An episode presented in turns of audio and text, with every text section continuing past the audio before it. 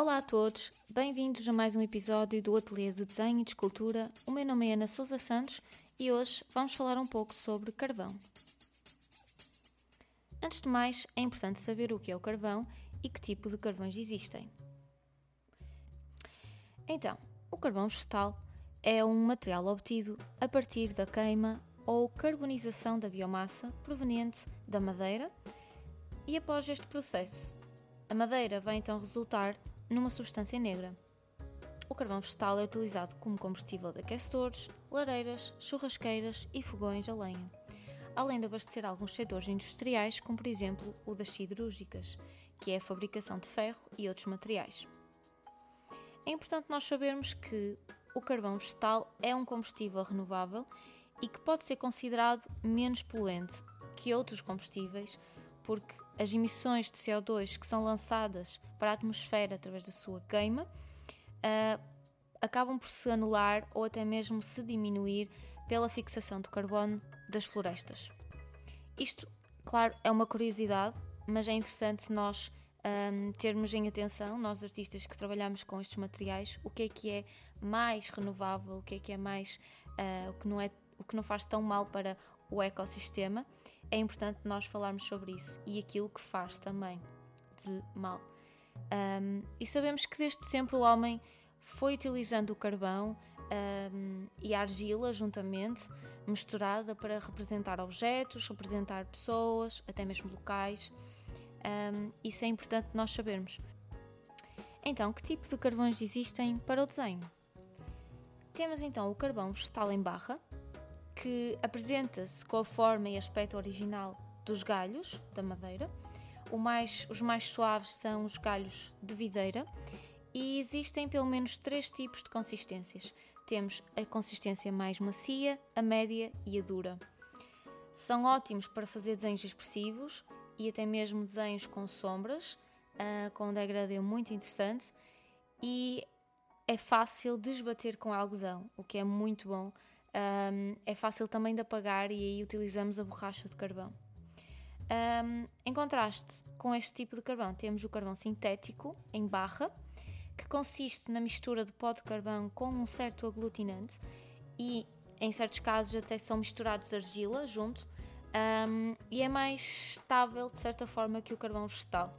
A sua intensidade é bem mais parecida, por exemplo, com as barras ou o pastel, os lápis de pastel. Um, alguns, alguns carvões até podem ter um pouco de óleo à mistura, intensificando ainda mais o tom uh, e assemelhando-se cada vez mais à ideia do pastel. É um bocadinho mais difícil de esbater em comparação com o carvão vegetal e uh, difícil de apagar também. Em lápis conseguimos ter uma margem de tons e de durezas bastante semelhante à da grafite. Uh, e algo positivo no uso do lápis é que a madeira à volta dessa barra não é, faz com que nós não sujemos os, as nossas mãos com tanta facilidade. No entanto, com traços maiores, desenhos mais dinâmicos e mais expressivos, a barra pode ser a nossa melhor opção. No entanto, quer um desenho, quer outro, o importante, ou pelo menos no final, é mesmo muito importante vocês fixarem com um fixador ou até mesmo com uma laca uh, para que o desenho não suje ou não se estrague uns nos outros.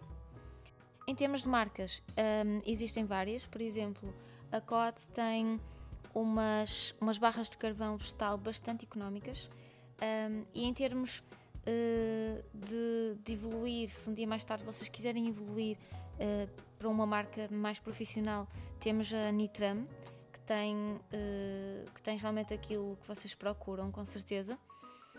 Depois, em relação a lápis, temos a Faber-Castell, a Derwent e até mesmo a Nitram também.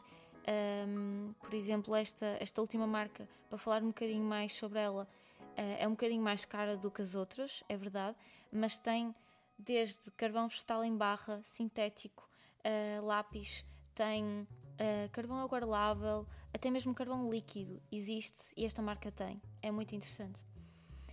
Um, uma marca que também parece-me bastante boa, mas eu nunca experimentei, mas pelo menos o feedback que eu tenho de alguns colegas é que realmente é, é muito interessante. É a Coté à Paris. Um, e não sei, falem, digam o que é que vocês acharam, se quiserem experimentar partilhem comigo. Um, e como auxiliar destes processos de desenho, é mesmo muito importante vocês terem realmente a borracha de carvão que já foi mencionada neste podcast, é mesmo indispensável. Uh, terem lixas para afiar as extremidades, o pó que vai resultando do, do lixar um, o, o, carvão, vocês podem guardar no recipiente e podem até mais tarde desenhar com esse mesmo pó, uh, fica mesmo muito interessante. E para isso até podem utilizar pincéis ou esfuminhos para desenhar. Resumindo, é um ótimo material para vocês terem no vosso kit desenho, uh, abordagens muito distintas, uh, vale a pena vocês experimentarem.